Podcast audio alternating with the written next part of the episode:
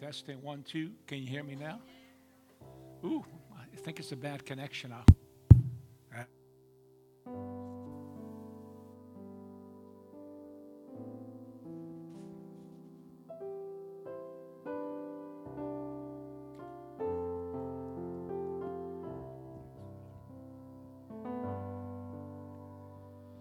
Glory. But um, again, really, I, uh, I am again humbled by by your kindness, your expressions of love, and uh, your caring, and this assembly has been so good to us. Uh, we've been here going on 20 years now, and uh, your love is uh, is unsurpassed. We deeply appreciate all your expressions of love and caring, and I deeply appreciate the labors of my pastoral staff and all the departmental staff and all of you who have anything to do with the ministry of this church. This is not a one man show, one, one person show. This is all of us. And uh, we would not be able to function without any of you. And some of the, the parts are like the body, as the Bible describes it. Some of them are more pronounced, some are more visible, and others are not so much seen at all but yet they are vital to the existence of the body. You can't see my heart, my kidneys, my stomach, or anything else. It's, it's out of sight, but I guarantee you it's there. And if it's not functioning, you'd know it. Same thing in your body. And it's the same way with the church body. We all have a function, we have a purpose, a plan, and giftings that God places us in the body for us to fulfill our purpose and to utilize our gifting. And the, the, the time that, that that gifting is really worth the most is when it's in the context of the whole. The heart by itself is nothing. It's only when it's in the body, working together with everyone else. no matter how important, the brain, as important as it is, is nothing by itself unless it's in the context of the body. And your gifting in mind is nothing by itself except within the context of the body. And God intended for us to be this way, to be interdependent and connected to one another. And so the scripture says it this way For by one Spirit are we baptized into one body. Amen. We're part of the body of Christ. Amen. Hallelujah. And again, as we do our functions, some of them are visible, others are more invisible or rather not visible. But you're just as vital and just as important and we want to acknowledge that as, that as well. Amen. I wish that we could give this kind of a, a blessing to everyone in here, all that you have done throughout the years. Um, and I just, I'm just humbled again and thankful that, that you have honored my wife and I. Indeed, my wife is a precious, precious commodity. Amen. Hallelujah. I couldn't do it without her. She's such a blessing to me. And uh, I thank God for her every day. And I thank the Lord for all that. Uh, that He has done for me through her. Praise God. Now, I noticed that big box of candy. Oh, hallelujah. Now, you know, I invest in children with suckers after church. And I noticed all that candy, and Snickers and peanuts and I don't know what do you call it, M&M peanuts, all those kind of things. Now, you know what the scripture says? Given it shall be given. Press down, good measure. Hallelujah and look what I got from Kids Ministry. Hallelujah. Praise God. Oh, we're abundant. Amen. I tell you what, you cannot give God, and uh, and uh, it comes back to you. Praise the Lord. Amen. And so, thank you, thank you so much. And uh, uh, you know, you know how valuable these things are. I'm so glad that you know. Well, let's put it this way: I wear them when I have to. When I go to a store, go to Schnucks or something, you know, I, I, put them on until the last minute. I wait till I get to the last minute. I go and get in the door. I put them on. I'm not going to wear this thing out there in the open public, you know. I want to breathe the fresh air. Besides, my glasses fog up, you know. So I wait until the last minute. And this last week, a few days ago, I went to Schnucks with my wife. We were just getting some food and different preparatory stuff. And um, in any case, uh, I, I, came out of the store. We came out of the store, and I was ever so glad to get this thing off. You know, these things are elastic. Put them like this. And the terrible thing is, I had, I had my hearing aids on, right? I take them off with this because I got so much paraphernalia to put on. You know, I just don't wear everything at the same time. So I was so glad. I got out of the store. I was just close to the car, and I yanked this thing off, and it just went went like that. And I didn't realize that my hearing aid was attached, and that thing just went, you know. the only problem was, brothers, we didn't know where it was. and, I got that from the VA. I know they told me it's a very expensive piece of item, and they will not replace it. They said anywhere from six to eight thousand dollars for both of those things. Needless to say, I was treading lightly and we were close to the car and, and, and I was hoping he didn't go out into the track where cars are going by. And cars going by. I said, Oh dear God, don't let somebody run over that thing. And then pretty soon as we're standing there looking around, we had one couple come through and they said, What, what, what's, what are you looking for? And I told them, you know, then another couple came, what, what are you looking for? Another couple came. We, we had about eight or nine people looking for my hearing aids in the parking lot you know and and finally one young lady came and she was even just on the other side of the aisle of the, of the cars. And she looked what are you looking for? I told him you know she said there it is right there. She could see because it looked like a leaf because of the leaves everywhere too and everything. And she found it out. I was so thankful. Hallelujah.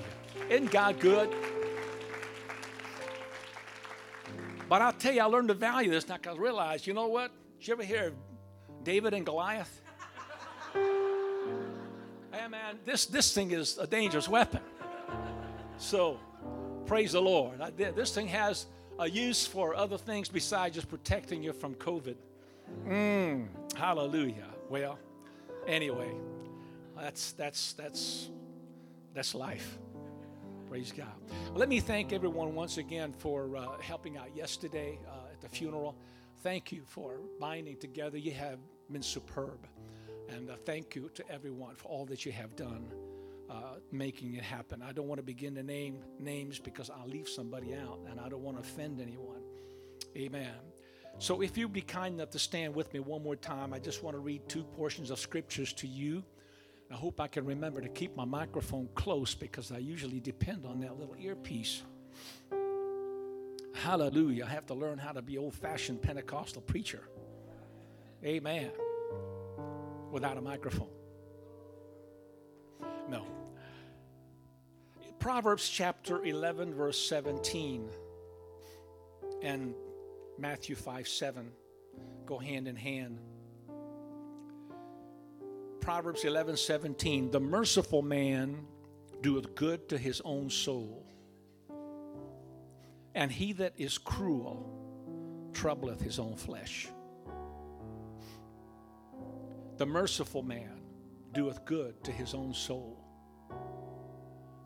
The merciful man doeth good to his own soul. But he that is cruel troubleth his own flesh. Along with that, with uh, Matthew chapter 5, verse 7 Blessed are the merciful, for they shall obtain mercy. Blessed are, present tense, you're merciful now, they shall, future, obtain mercy. Let's pray. Lord Father, Almighty God in heaven, we thank you for this day. This is the day that you have made, and we are glad in it. We rejoice in it, Lord. I pray, Lord, that you touch each and every one of us here today. Give me strength.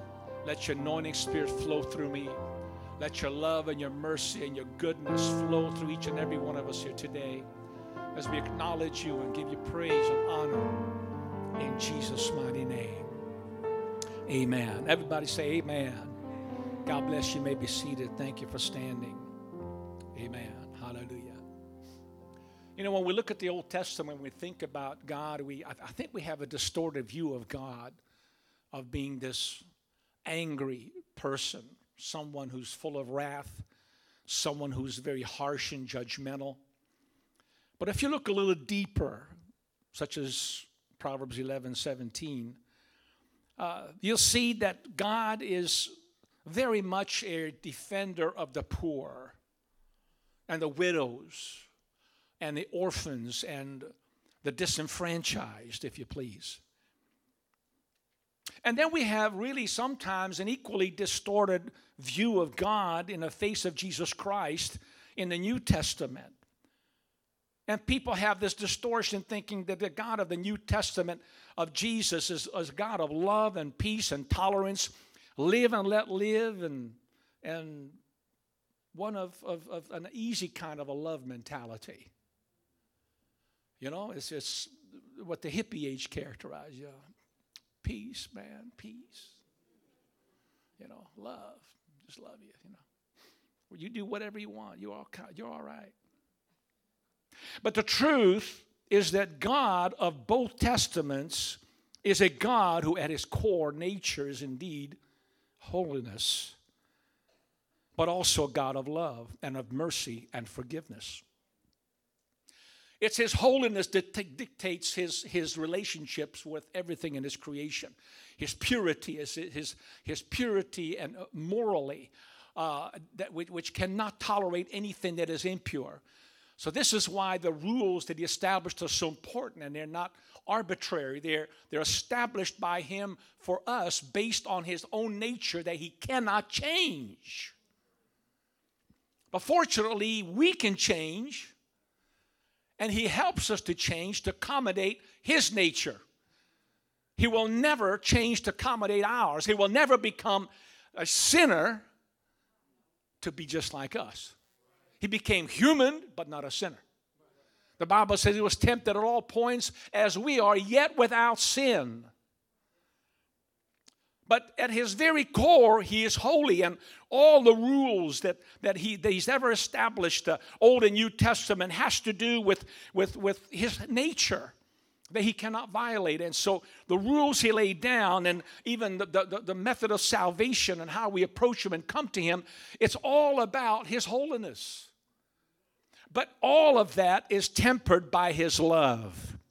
God is a God of love and He is a God of mercy and of forgiveness. Now, it's interesting if you think back on the Old Testament, as, as harsh as you might picture God to be back in the old days. As you recall, when God led and delivered Israel out of Egypt after 400 years of slavery, and He brought them through Sinai, and He took them uh, to this area, Mount Sinai, where Moses went up, and God gave him the Ten Commandments and the commandments whereby His people should live hereafter in the promised land. And we know that the Old Testament is, is our schoolmasters to teach us all about the New Testament to come and about the coming of Christ. It's, it's to give us context about the seriousness of sin and the remedy for it, the shedding of blood. And so, in, in, in, in his time with, with God in the, Mo, in, in the mountain of, of God in Sinai, God gives Moses the Ten Commandments and all these other commandments that the people had to obey. But at the same time that he gave the commandments, on one hand, on the other arm, you know what he gave? He gave him a pattern for the tabernacle of the wilderness. And the tabernacle of the wilderness is important because you see, it taught Israel how to approach this holy God. And it was based upon blood sacrifices. And it was a precedent to the New Testament, the coming of the Lamb who taketh away the sin of the world, and that's Jesus Christ. Hallelujah. So in the Old Testament, we see all this. We see on one hand, we see the law, and yet we know that God in His providence knew that man could not keep the law. And the only way that man could have a lasting relationship with God, despite of the fact that they would violate the law, is to somehow extend mercy to them and that would be through the shed blood. Hallelujah. And that's why God gave the plan of the tabernacle at the same time. On one hand, you have the law that you got to keep, but you can't keep because you're weak. Hallelujah. The, the heart is willing, the spirit is willing, but the flesh is weak. But on the other hand, amen, God's got to deal with our sin because He's holy. And so He provided the tabernacle plan. You see how merciful and loving God is? It's not just about a rule, it's also about providing a means for breaking breaking and violating that rule. It's approaching God despite of ourselves. Hallelujah. And God deals with our sin in a way that would accommodate his righteousness. Because his righteous, holy self looks on our sin and doesn't really look on us with much kindness at all. But his love tempers that anger. Amen. In every way that he relates to us. And it was his love that came up with the idea again of the, the, the, the ark uh, and the covenant and the tabernacle in the, in, in the wilderness. Now it's interesting. You go to Exodus chapter 25, and even as God gave the plan to the tabernacle, the very first furniture item that God gave Moses the plan to was the ark. And as you know, in the ark was later placed the cup of manna, uh, the Aaron's rod that budded, uh, that the two tent tablets of stone, the Ten Commandments inside of the ark, and uh, and on top of that was the golden, uh, what's called mercy seat. There's two angels facing each other, you know, solid gold. Uh, and, and these two angelic beings faced one another as they were looking into the ark. Amen. And God called that the mercy seat. And every year, as the high priest, as the Hebrews call it today, Yom Kippur, around October every year, they go in there. In the old days, when they had the temple and the tabernacle, they take the blood of that unblemished lamb and they go into the holiest of holies and sprinkle the top of this ark, the mercy seat, with blood. And all of the nation of Israel was fasting and praying for the entire week leading up to that day. And on that day in the Old Testament, when it first began in the wilderness, the glory of God would descend upon that tabernacle. And the people would see for miles around because all the tents, you're talking about a million and a half to two and a half million people, with men, women, and children standing in the entranceway to their tents looking to the tabernacle. And they knew that the priest was entering in and that he would be sprinkling the blood of that lamb on that ark, the mercy seat. And the glory of God would descend. Why is that important? I'll tell you why. Because God told Moses in, in Exodus 25 that it's from there that I will commune with thee. I will commune with thee from the position of mercy a position of mercy and not of judgment and of rash, uh, harshness. It's not about condemnation. I'm going to commune or talk with you and have a relationship with you through mercy. Do you understand that even today, the relationship we have with Jesus Christ is only because of his mercy towards you and I? Hallelujah. And mercy is what God does best and rejoices in. Hallelujah. God's holiness indeed predicates all of his commandments towards us, which is based on his, on his holy nature. But all of his actions are motivated by his core attribute, a love for us. See, 1 John 4 8 says, He that loveth not, it's talking to the church, he that doesn't love, he has a hard time loving people, knoweth not God, for God is love. If you have a hard time loving people, you don't have enough of God inside of you. The Bible said the love of God is shed abroad in our hearts by the Holy Ghost. We need a love for one another.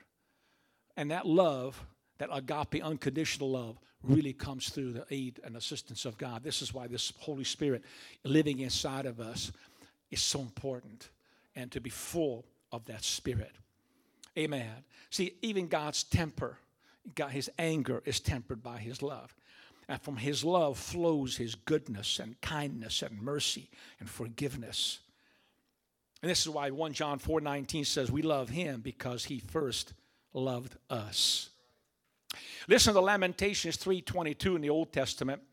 It is of the Lord's mercies that we are not consumed, because his compassion, compassions, plural, fail not.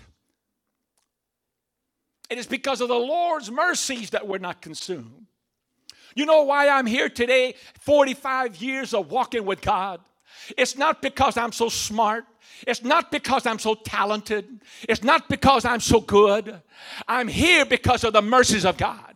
Because every time I messed up and fell on my face, uh, God's love and His mercy and His forgiveness reached out to me. Uh, and the only reason you and I are here today uh, is not because we're so good and accomplished. Uh, we are here because of the love of God that draws us, because of compassion and mercy and forgiveness. Hallelujah. That's our God. Hallelujah. Hallelujah. Psalm 107, verse 1 and 2. Oh, give thanks unto the Lord, for he is good, for his mercy endureth forever. Let the redeemed of the Lord say so whom he hath redeemed from the hand of the enemy. Let the redeemed of the Lord say what? That his mercy endureth forever and ever. His mercy endureth forever and ever. We ought to rejoice in the mercy of God and understand how important it is for his keeping power to be active in our life uh, day in and day out, year after year. Uh, amen. If it wasn't for the mercies of God, uh, oh, hallelujah, we wouldn't be here, and neither would you. Hallelujah. Praise God. Hallelujah. Now, notice that it says, uh, His mercy endureth forever. Let me just interject this. That doesn't mean that His mercy is eternal. There's a difference between lasting forever and, and being eternal. Lasting forever means it lasts as long as there's a need for it. Because after this is all over, and there's a new heaven and a new earth, and all the saved are in heaven, and all the condemned are in hell. There will be no more need for mercy because there will be no one who needs it. So his mercy endureth forever, but is not eternal. I want to make sure that you know the difference between that two. Hallelujah. But while we're still alive, why we're still alive and kicking. We have a need, and we can have God's mercy if we choose it. Now, I'm here to tell you today if you have not experienced God's mercy, if you need God's mercy today, you can have it. Amen. Don't wait until after you draw your last breath. Uh, it'll be too late. The Bible says it's appointed for man to die and what once and then judgment. You go from death, amen, to wherever you go. Hallelujah. It's that judgment. Uh, amen. There's no more room for repentance, no more time for mercy after that. The time for all that has passed after you drew your last breath. Praise the name of the Lord. Psalms 124, 1 and 4. If it had not been for the Lord who was on our side. Now may Israel say, listen to that.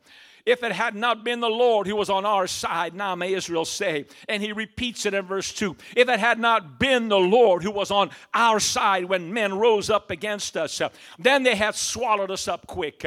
When their wrath was kindled against us, then the waters had overwhelmed us. The stream had gone over us so. If the Lord wouldn't have been our, on our side, we would have been swallowed up. We would have drowned. amen. But all the trouble and all the things that come against us in life, whether it's sickness or people or enemies, uh, hallelujah, people who mean to do us harm. Amen. If God hadn't intervened, if it had not been for his mercies, uh, amen, if God wasn't on our side, uh, I want somebody to know today that God is on your side. Amen. You may not feel like it. Uh, you may feel like God is kicking you down. He's not. He is on your side. Oh, hallelujah. Tell your neighbor, tell him, I'm glad God's on my side. Hallelujah. We can all say that God is on my side. No matter who or what afflicts you, the Lord is with us and the Lord is for us. So, with all this mercy that you and I have experienced, we have to ask the question what is a proper response? What is our part in responding to God's mercy and His love? And the New Testament has the answer, obviously, from Matthew 5 7. Blessed are the merciful, for they shall obtain mercy. For those of us that have experienced so much of God's mercies, it is up to us to extend that mercy more than ever before to others. God just doesn't want you and I to be, you know, uh, focused on mercy for us. He doesn't want to be just merciful to me, but also through me. We're not to be just the objects of God's mercy, but we are to be conduits of God's mercy. Oh, yes, we need, we, we need mercy.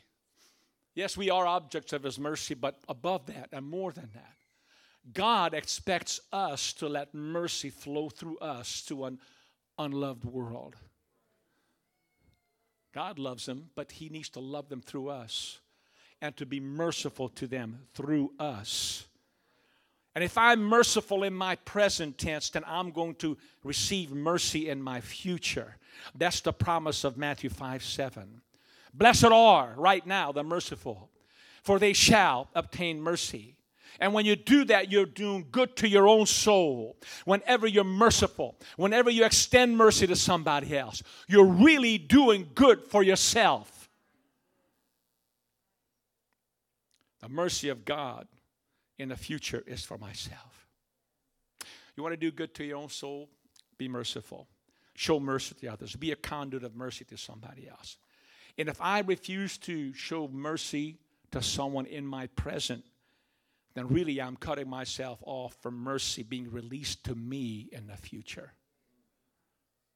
And the scripture is quite clear on that. I want to take a few minutes and focus your attention to the, to the book of Luke, chapter 6. Uh, there's a verse in here, verse 38, I quoted already this morning with respect to candy. Give, and it shall be given. Good measure, pressed down. Hallelujah. I want to read that again, but I want us to realize that, that so many times we use that in a monetary sense, you know, in giving unto the Lord, and it is true. It is a, it's a spiritual principle. You cannot give God, and, and when you when you invest in His kingdom, when you sacrifice Him, He opens up the windows of heaven. Amen. Malachi three eleven, you know, and pours out a blessing that you cannot contain. That's for tithes and offerings. But in the context of, of Luke chapter six, that verse 38 takes on a whole new meaning when you begin to look at the preceding verses. And that's what I want to bring your attention to. Okay? So, uh, so while we're looking at, at, at, Luke 6, it's, Luke 6 is kind of uh, similar to, uh, to, to a, it's a synopsis of what Jesus you know, had on the Sermon on the Mount in Matthew chapter 5. 6 and 7, the Sermon on the Mount. And, and that sermon basically addresses our daily affairs with other people at, that we encounter. It's our personal relationships. It's how we should deal with one another, how we should relate to one another. Okay, so keep that in mind as we're looking at these segments of Scripture. Chapter 6, verse 21 onward is like that too. In fact, verse 20 onward. Uh, but in verse 35, he, he's talking to, to his, his potential followers and disciples, and he says, But love your enemies and do good and lend, hoping for nothing again. And your reward shall be great, and you shall be the children of the highest. For he is kind unto the unthankful and to the evil. Listen to the scriptures that follows, all in the same context. Be ye therefore merciful, as your Father also is merciful. Judge not, and you shall not be judged. Condemn not, and you shall not be condemned. Forgive, and you shall be forgiven. And then he says, Give, and it shall be given unto you good measure, pressed down, shaken together, and running over, shall men give into your bosom. For with the same measure that ye mete without, it shall be measured to you again. So when it's talking about about giving here, it's nothing to do about money. It's talking about judgment and mercy and condemnation. It's judge not, condemn not, but give forgiveness, give mercy, Hallelujah. Then you will receive an abundance of all that you have given. So he says, when you conduct your daily affairs and your, your, your personal relationships in your family, in your home, in your business, in church, hallelujah, be careful. Amen. Judge not. Don't condemn somebody, don't prejudge them. But extend to them a great deal of mercy. Why? Because you and I have received so much of it ourselves. In the kingdom of Jesus, we have a pattern for the way that we should give mercy to others. We should be merciful in the same way that God has been merciful to you and I. And that's a lot of mercy, you know? And it would require you and I to give more mercy to others rather than less. And unfortunately, too often, we give a whole lot less mercy to others than what we have received ourselves from the Lord. And that's what the scripture is warning us against. Don't forget how merciful God has been to you and I. So extend that mercy to others. Now, I will say this as Jesus warned us against passing judgment upon others, uh, we have to be careful because he said, you know, with whatever way we judged, eh, we're going to be judged in a similar manner.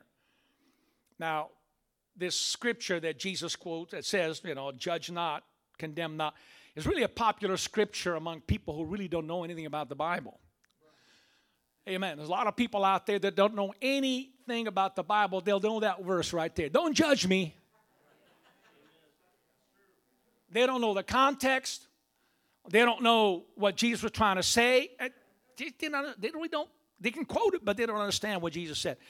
And I think they seem to hope and think that Jesus just commanded a universal acceptance of any lifestyle or teaching. And that's not at all. Because a few verses later in this very same chapter, in verses 43 through 45, Jesus commands us to, to, to know ourselves and, and know other people by examining the fruit of their life. And this requires some kind of assessment. You've got to call, make a judgment call about their fruit to know who they represent or what they represent.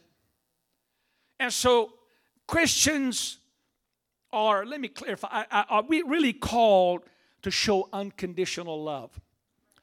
But we're not called to show unconditional approval.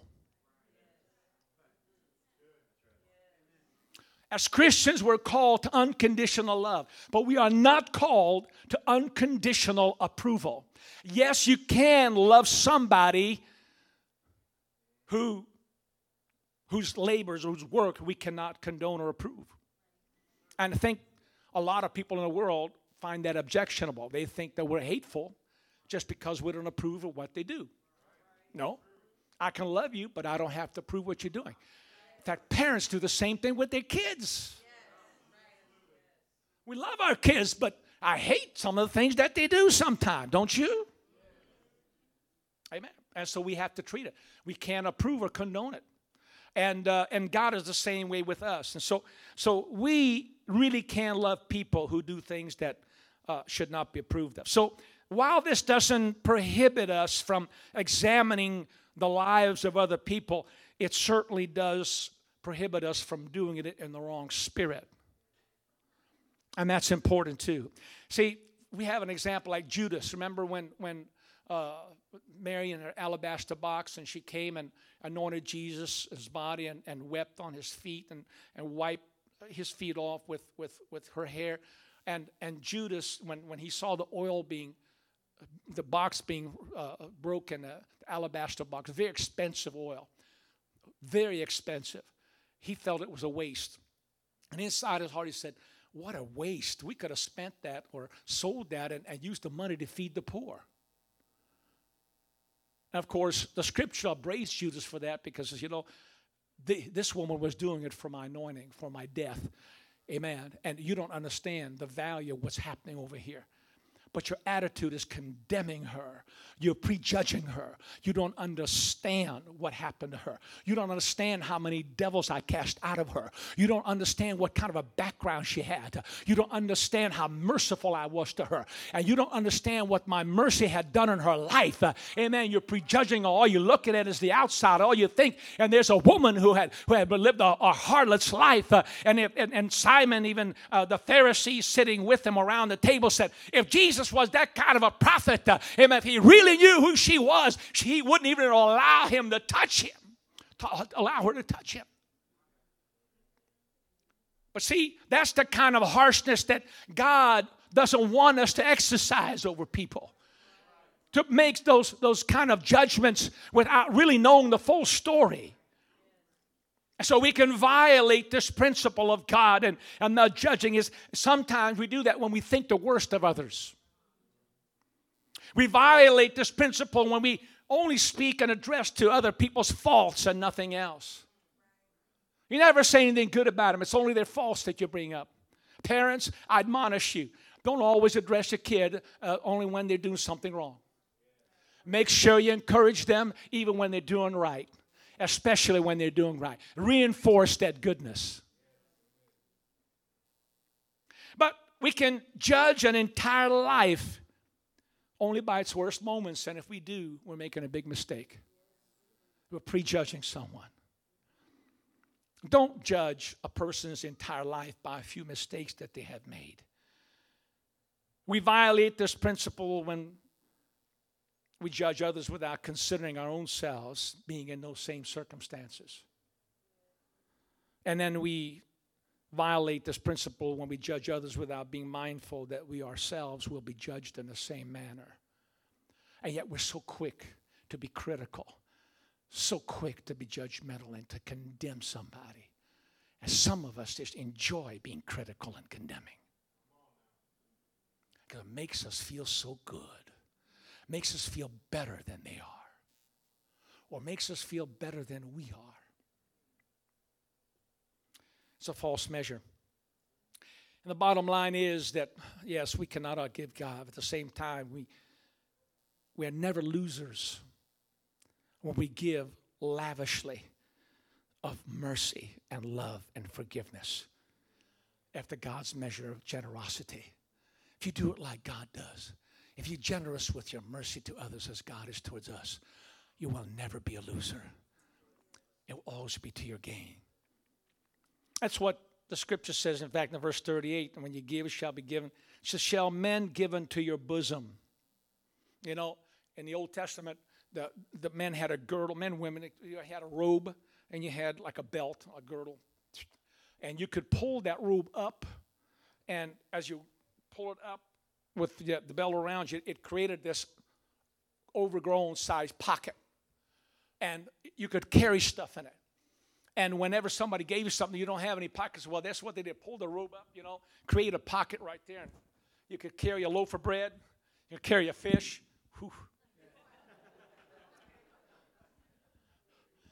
whatever you know you can you can put in your in your stuff and this is what jesus was talking about that when you give good measure pressed down it's the same way that people will give back to you right into your bosom that you can carry out that mercy that love that forgiveness hallelujah that's what god wants to do for us and expects us to do the same with others then he makes the statement for with the same measure that you mete with all shall be measured to you. Now, you know, in Jesus' day, the rabbis had this teaching that there were two measures by which God measured you. One was the measure of justice, another was the measure of mercy. And whichever measure you used the most is the one that God will use to measure you. And so when Jesus applied this verse in the context of mercy and forgiveness and non judgmentalism, he said, Beware that for with whatever measure you use, whether you to judge justice without mercy, that's what you're going to get. Because blessed are the merciful, for they shall obtain mercy. But oh, woe is the judgmental, for that's exactly what you're going to get. In fact, James 2:13 says that I'm jumping ahead. I don't want to show that yet, Sister Ruth. I want to come back to that at the end. Praise God. For with whatever measure you give, it's the same measure that's going to be measured to you again. Hallelujah. I don't know about you, but it's not worth to condemn and judge somebody unfairly. That's the problem. We see we too often we judge and condemn unfairly. That's what God is against. It's us coming up with these rash critical judgments on the spur of the moment without considering the facts, without looking at the facts deeper, and without looking at the context, putting ourselves in their shoes, as exercising compassion and doing the kind of things that God does for us. Hallelujah. It's amazing. I read in the Psalms when when when, when the Bible talks about how that that that, that he, he he could have wiped Israel out for all of their disobedience, their temptations, and their rebelliousness. God could have wiped them out, but he said, but he considered that we are but flesh, a vapor that is here and is gone. You see what he did? He God himself puts himself in our shoes. And his compassion, he's merciful because he says, eh, well, you know, they're just flesh. What else can I expect from them? They're not me. They're not God. They're just spectrums of humanity. But I'm going to be merciful to them because without my mercy, they cannot last. They cannot survive. Oh, we need the mercy of God. We just lift your hands and thank God for His mercy. Hallelujah. Thank you, Lord God, for your mercy, your love, your compassion, your forgiveness. Hallelujah. Hallelujah. Thank you, O Lord God. Hallelujah. Praise the Lord. I just have two instances I want to bring to you and to emphasize this point, and that is, of course, Matthew chapter 18, you know, where Jesus was. Uh, was asked by Peter, in fact, how often should he, his brother sin against him and forgive him? Seven times? And Jesus said, No. So I say to you seven times seven, but 70 times seven. It basically means infinite amount of mercy. And to that effect, Jesus gives a, a, a parable and he says, Therefore, the kingdom of heaven is likened unto a certain king, which would take account of his servants. And when he had begun to reckon, one was brought unto him which owed him 10,000 talents. This is about almost $53 million in, on our day. There's no way he could repay. But for as much as he had not to pay, his Lord commanded him to be sold, and his wife and children and all that he had, and payment to be made.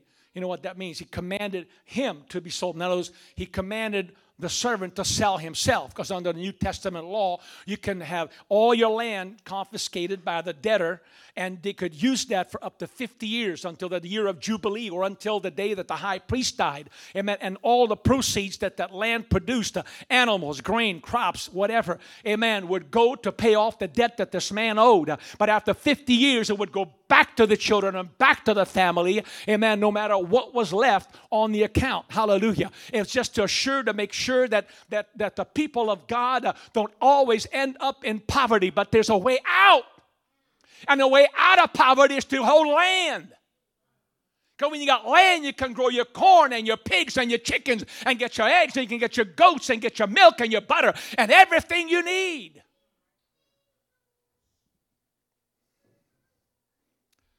And so Jesus told the story according to Old Testament law that this king said, You owe me too much, you'll never pay off sell yourself. I want you and your wife to go to work. I want to take your land. I'm going to use everything you've got to pay back this debt. And as a result of that, you know what the servant did? Verse 26 the servant therefore fell down and worshiped him, saying, Lord, have patience with me, and I will pay thee all. And the Lord of that servant was moved with compassion and loosed him and forgave him the debt. $53 million. Hallelujah. But the same servant went out and found one of his fellow servants which owed him a hundred pence, about 50 bucks. Found one of his fellow servants which owed him a hundred pence, and he laid hands on him and took him by the throat. Pay me that you owe me. And the fellow servant fell down at his feet and besought him, saying, Have patience with me, and I will pay thee all. But he would not. But went and cast him into prison till he should pay the debt. So when his fellow servants saw what was done, they were very sorry or grieved. And they came and told their Lord, the king, all that was done. Complained to the king. You see the parallels here?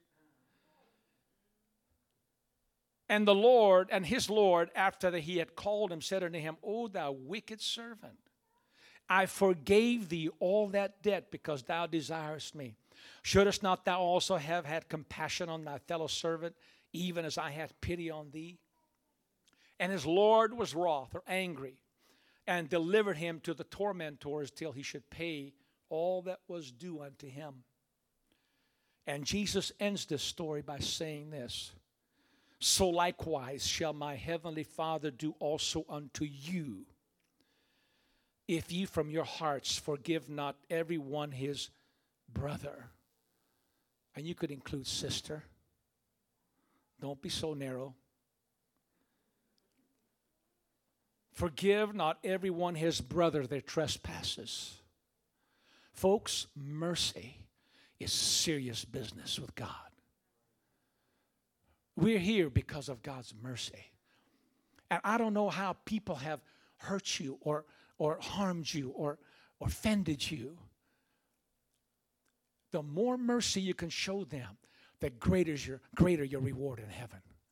Jesus said so. When men revile you and hurt you, amen, exercise mercy. Because if you don't, you're not going to get mercy yourself.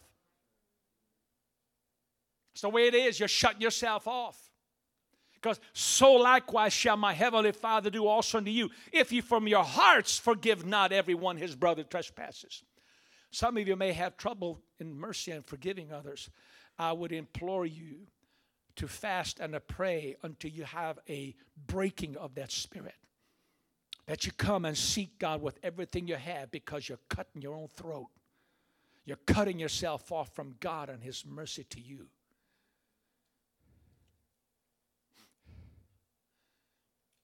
Mercy. Mercy. Oh, I need God's mercy. Would you just lift your hands one more time? Say, Lord Jesus, we need your mercy. Oh, I feel the Holy Ghost in this place. I feel the Lord speaking to hearts here today. Do not harden your heart when the word of the Lord is speaking to you.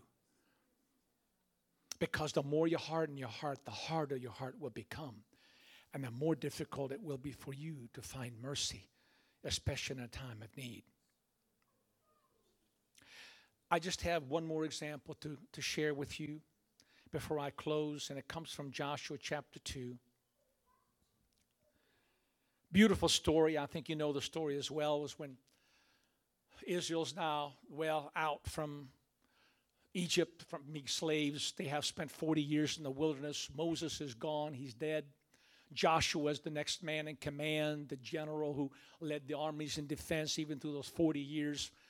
And he was the next leader chosen by God to lead his people Israel into the promised land and to divide the land according to God's word.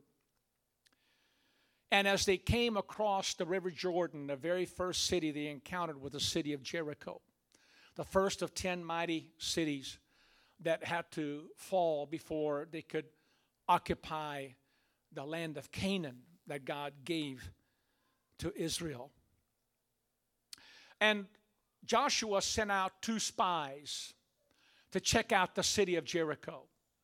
And they went in during the day, and people obviously saw them, and they saw that they were being followed, and they ended up running into a harlot's house by the name of Rahab. They went into this house and said, Hey, we're on the run. Can you help us? And sure enough, you know what she does? She hid them outside on their roof. Their house was on the outer wall of the city of Jericho. And she hid these two spies, the flax and layers of the straw on the top of the roof. And while the men came looking for him, here's this harlot saying, Did you see these men? Well, I saw them, but they want to, you know, lied to them. Here's a, a harlot lying. I mean, you know, for the people of God. You may not agree with it. I don't agree with it. But there was a faith here involved that God was looking at.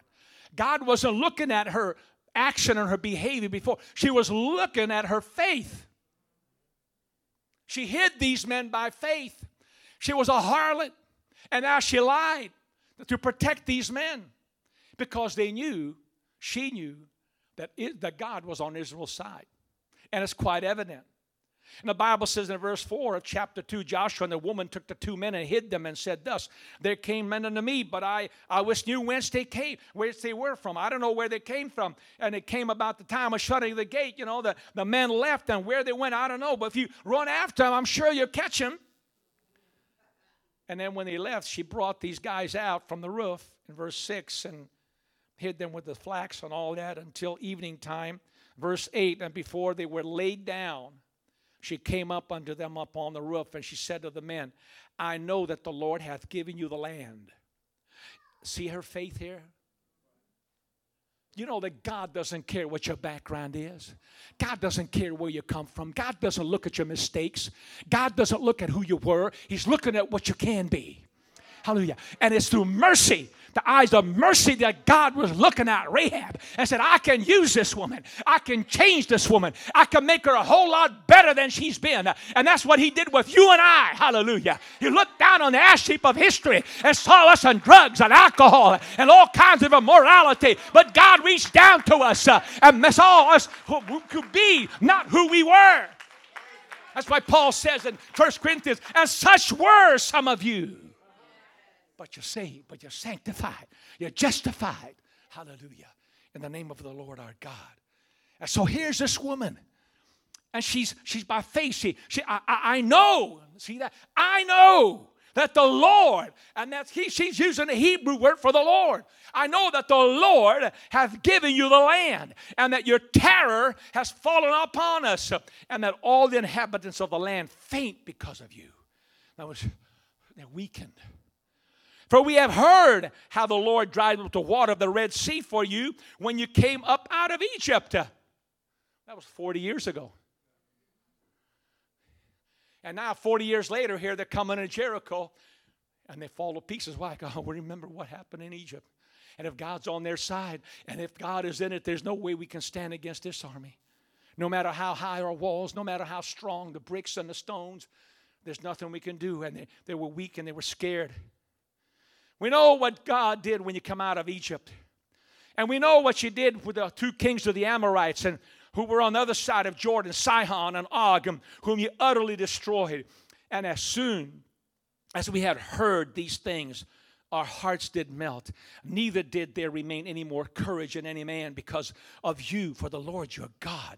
He is the God in heaven above and earth beneath. You see her recognition, her confession. Amen. Hallelujah. She wanted something better. Verse 12 Now therefore I pray you, swear unto me by the Lord, since I have showed you kindness. Or you can say mercy since I've showed you mercy and kindness, uh, that you will also show kindness unto my father's house uh, and give me a true token, and that you will save alive my father, my mother, and my brethren, and my sisters, and all that they have, and deliver our lives from death. And the men answered her, Our life for yours. If ye utter not this our business, uh, it shall be that when the Lord hath given us the land, that we will deal kindly and truly with thee. Then she let them down by a cord through the window, for her house was upon the town wall, and she dwelt upon the wall. And she said unto them, Get you into the mountain, lest the pursuers meet you. Go to verse 17. And the men said unto her, We will be blameless of this thine oath, which thou hast made us swear. Behold, when we come into this land, thou shalt bind this line of scarlet thread or cord. See, it was a red rope, amen, that he led them, she led them down from her wall, from her window. It was red, it was the blood. Hallelujah. It's the bloodline of Jesus Christ. Hallelujah. Why do I say that? Because you see in Matthew chapter 1, verse 1 through 16, when you read the when you read about the genealogy of Jesus, uh, Rahab is one of the women, hallelujah, who's in the genealogy of Jesus Christ. From harlot, amen, to, a, to one of the ancestors of Christ, the Messiah. And the Bible says,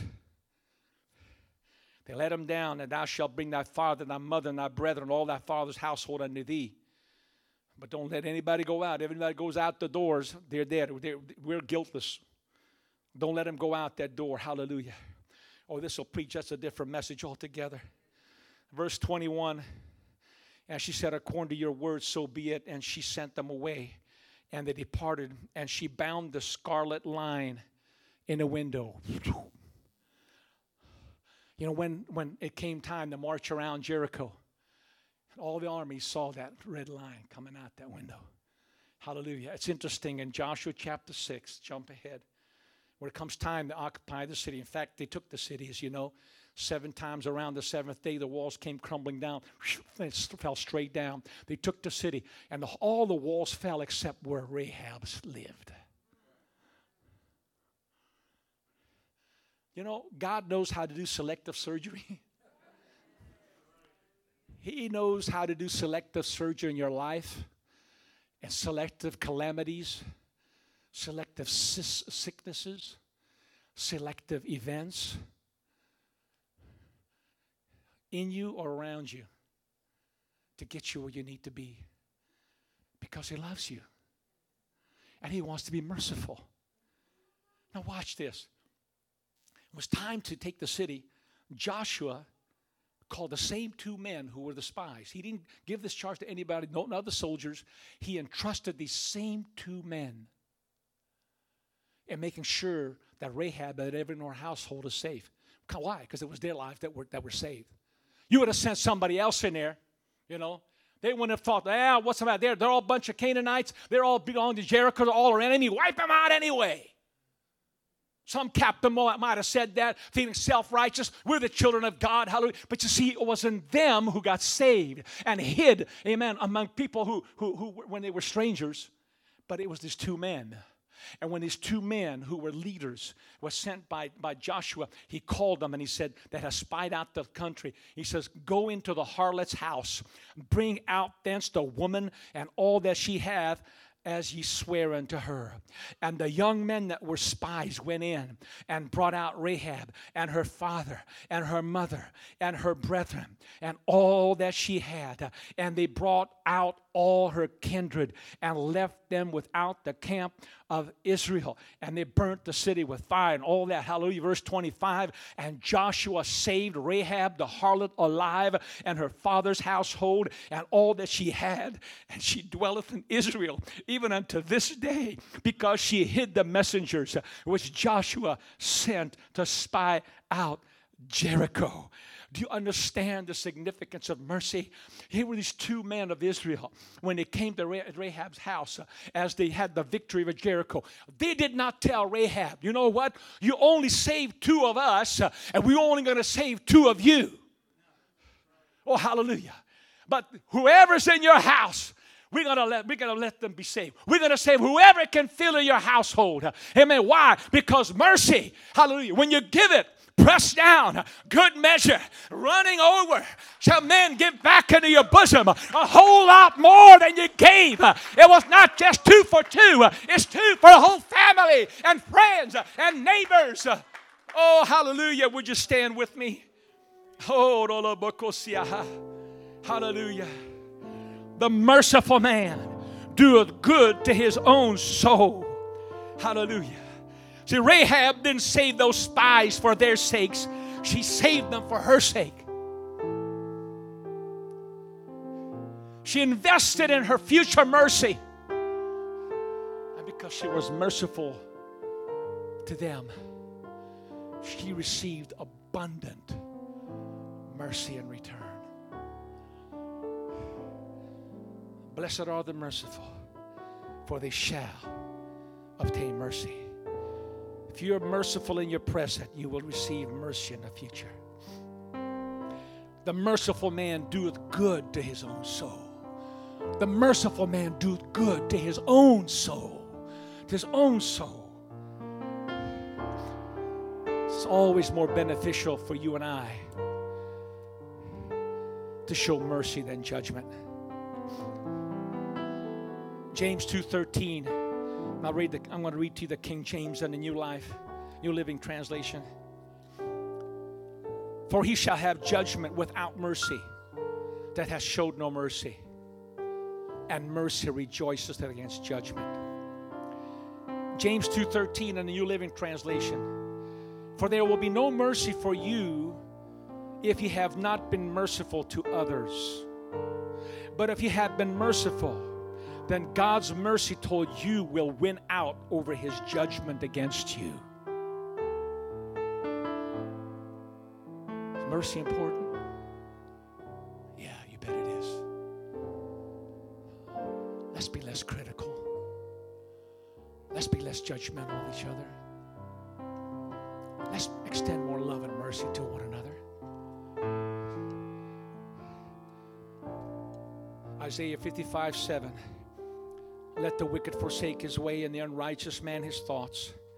let him return unto the Lord, and he will have mercy upon him, and to our God, for he will abundantly pardon. You understand? It's not just pardon, he will abundantly pardon. Whatever you need, how often, whatever you did wrong, all the list, the whole list, all your past, he can abundantly pardon if you come to the Lord. And in closing with Hebrews 4:16. Let us therefore come boldly unto the throne of grace that we may obtain mercy and find grace to help in time of need. I don't know what you have need of today. Whether it's financial, whether it's healing, whether it's it's it's personal, but whatever it is, it's the mercy of God that will come down or reach you and accomplish whatever needs to be done. If we need healing, it's through His mercy that He heals us. If we need provision, it's through His mercy that He gives us provision.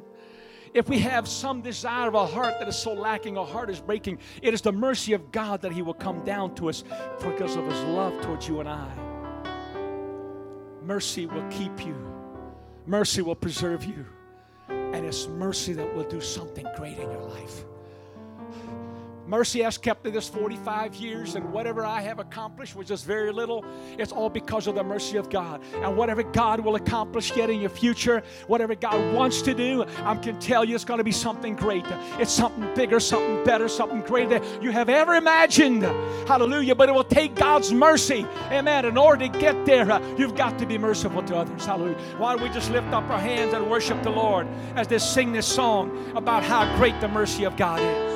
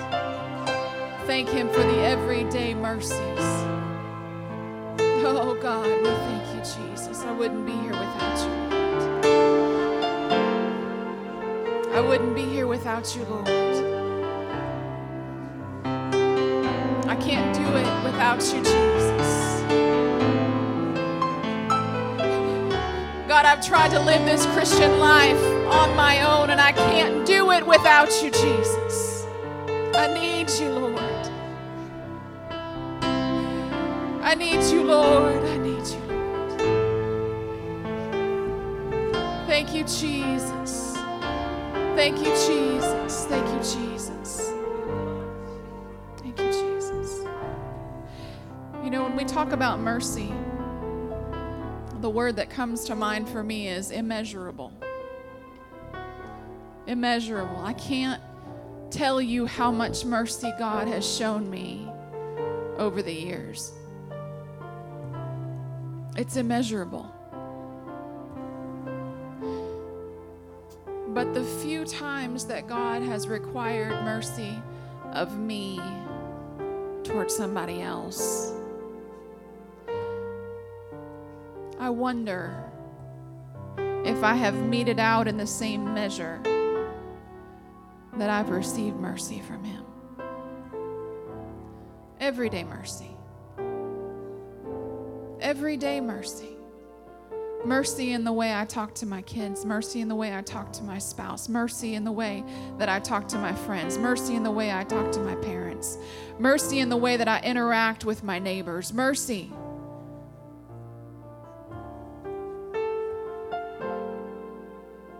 Should be immeasurable in our lives. So I just I feel right now just to pray a very specific prayer that God would show us the places that need an overflow of mercy in our lives. It's easy to think about that one person that hurt you, but what about that daily pattern of life? Is mercy flowing from me every day to the person that is difficult to work with or is hard for me to get along with or causes me pain? Am I, am I, is mercy immeasurable? Jesus, you're the examiner of my heart. And you've been so good to show me things in my life that need to be fixed. You work in me both to will and to do of your good pleasure. And so, God, I pray that you'd show me right now. Show me the places that need the mercy that flows only from your Spirit, God. The, the places where my words have failed to mete that mercy out. God, show me every day. Not, not just on Sunday at an altar, God, but remind me to mete out mercy every day. In every relationship that I have. Teach me to show your mercy, Lord. In Jesus' name. In Jesus' name. In Jesus' name. Hallelujah. The Lord is good, and He's in this place. We, have several who are still praying, and so I'm going to invite the praise team to lead us in one more course of this song. Don't leave here without what you need. Don't leave here unchanged. Let His mercy flow right now in Jesus' name.